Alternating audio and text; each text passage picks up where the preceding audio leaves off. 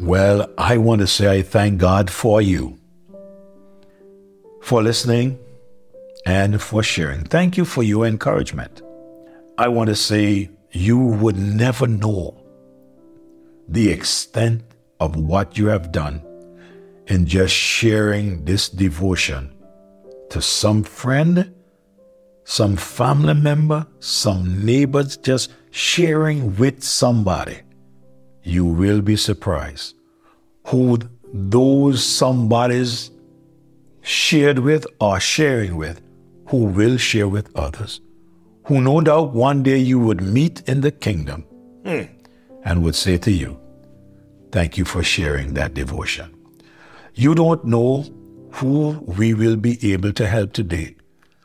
That is so worried, depressed, who even thinking of what is the sense of living.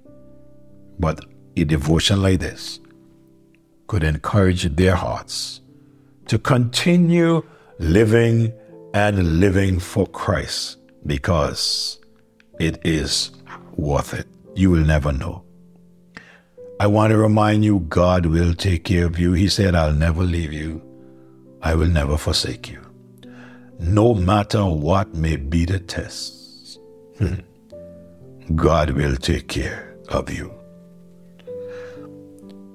He said, Troubled souls, the Savior can see. Every heartache and fear, burdens are lifted at Calvary. Jesus is very near. He said, Cast your care on Jesus today. Leave your worry and fear. Burdens are lifted at Calvary. Jesus is very near. Burdens are lifted at Calvary. Calvary. Calvary. Burdens are lifted at Calvary. Jesus is very near. We started some mornings ago on this matter of worry, encouraging one another not to worry, because we all are guilty of worrying sometime or the other. Boy, sometimes you may be in a good mood and you just get one telephone call and everything changes. Or somebody just pull up by the door and say something to you and everything change. Or you open an envelope and on the inside of it, everything changed. Or you just go before the boss and everything changed. And we begin to worry. But I want to tell you today, let's not take it on like that. Let's take it to the Lord and leave it there and let Him work it out for us. I said in closing last morning that the wall and all that is therein will one day be destroyed. So Peter reminds us in 2 Peter chapter 3, verse 9 to 14, he said, The Lord is not slack concerning his promise. If God promised you something, ooh, it will come to pass. He said, As some men count slackness, but God, it's long suffering to us who are not willing that any should perish. It is not God's will that any should perish, but that all should come to repentance. He said in verse 10, But the day of the Lord will come as a thief in the night, in the which the heavens shall pass away with a great noise, and the elements shall melt with fervent heat. The earth also and the works that are therein shall be burned up. Seeing then that all these things shall be dissolved, what manner of person ought ye to be in all holy conversation and godliness?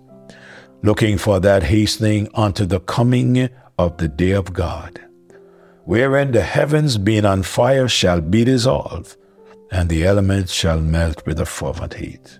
Nevertheless, we, according to his promise, look for new heavens and new earth wherein dwelleth righteousness. Wherefore, beloved, seeing that we look for such things, be diligent, that ye may be found of him in peace, without spot and blameless. Hmm. One of the things that we should be looking for after being here on planet Earth for the time that we've been here after seeing all that we have seen and experienced all that we have experienced, we should be casting our eyes upward. We should be looking for our next home. Heaven can be your home today if you accept Jesus Christ as Lord and Savior. You cannot live your life any old way, however you want, and decide that when I die, I will go to heaven, that God will understand. No, God has made a way. The way is Jesus. He said, I am the way, the truth, and the life. No man cometh unto the Father but by me. We are reminded that whosoever shall call upon the name of the Lord shall be saved. But in order for you to be saved, first of all, you must realize that you are lost. I trust that if you do not know Jesus Christ as Savior, that you will trust them before it's too late. So I close with this devotion on word this morning saying, Worrying is not wise because of our future. In Matthew 6, verse 34, he says, Take therefore no thought for tomorrow, for the morrow shall take thought for the things of itself. Sufficient unto the day is the evil thereof. Now, please don't misunderstand me. You and I should and are responsible to provide and to have something for tomorrow when we are unable to work and provide for oneself. I'm not saying that we need to work and spend everything that we work for. No, that's not wise. I believe that as we work, we should tell ourselves that one of these days we may be unable to work and we must put something aside for the day when we are unable. To be all worried about what you don't see now for tomorrow is foolishness. I never heard of any person who worried about the sun not rising tomorrow or the air not blowing tomorrow. I never heard of anybody who said, My worries are the sun may not rise tomorrow or the wind may not blow. No, these we leave up to God. We trust God. We have seen this so often, we don't have need of worrying about it. Maybe these things are too big for us to worry about. Listen, if He is able and faithful to take care of that, don't you know that He can take care of these little matters that we worry about? Don't you know that? If he's the only one that can take care of making sure that the sun rises tomorrow morning and the oxygen continues to breathe and the world continues to spin the way it should, he's the one who's able and he's the one who does it. Don't you think he could take care of all little matters? Making reasonable provisions for tomorrow is right and in place and very sensible. But to be all worried about tomorrow is foolish and it's a lack of faith.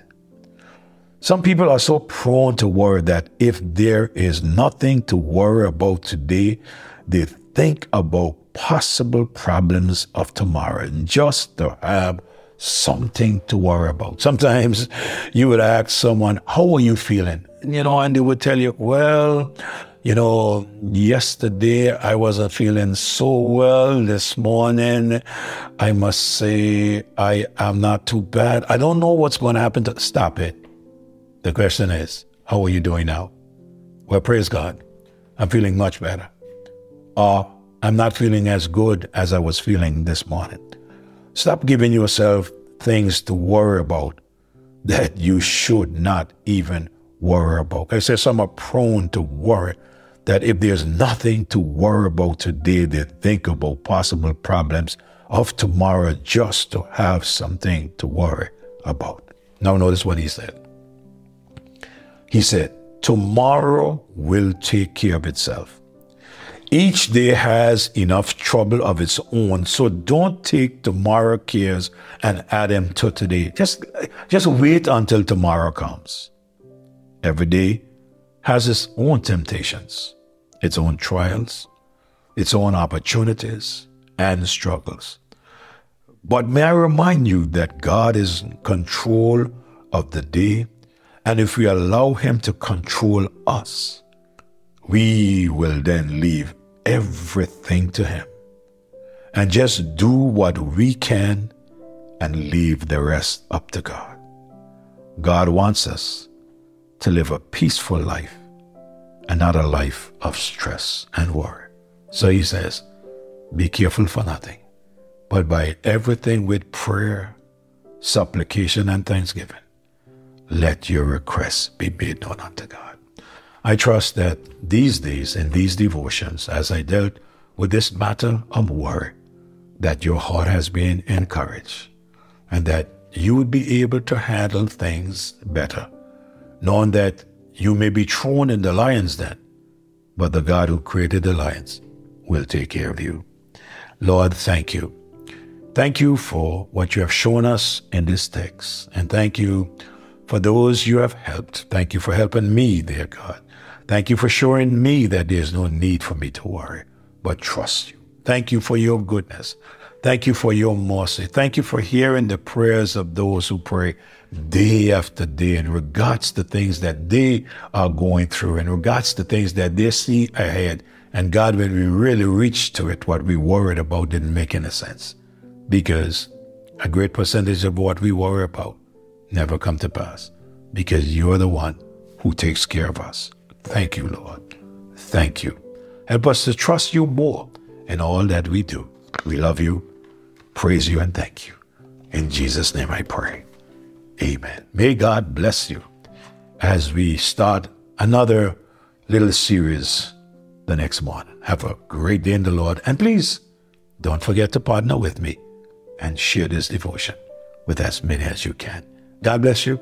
Have a great day. You may not be able to go and rap on a door and tell somebody, I come to share the gospel with you, but you could press the button get it in the house where it will be shared with them over and over and repeated times. May God bless you. We love you in the Lord. Have a great day.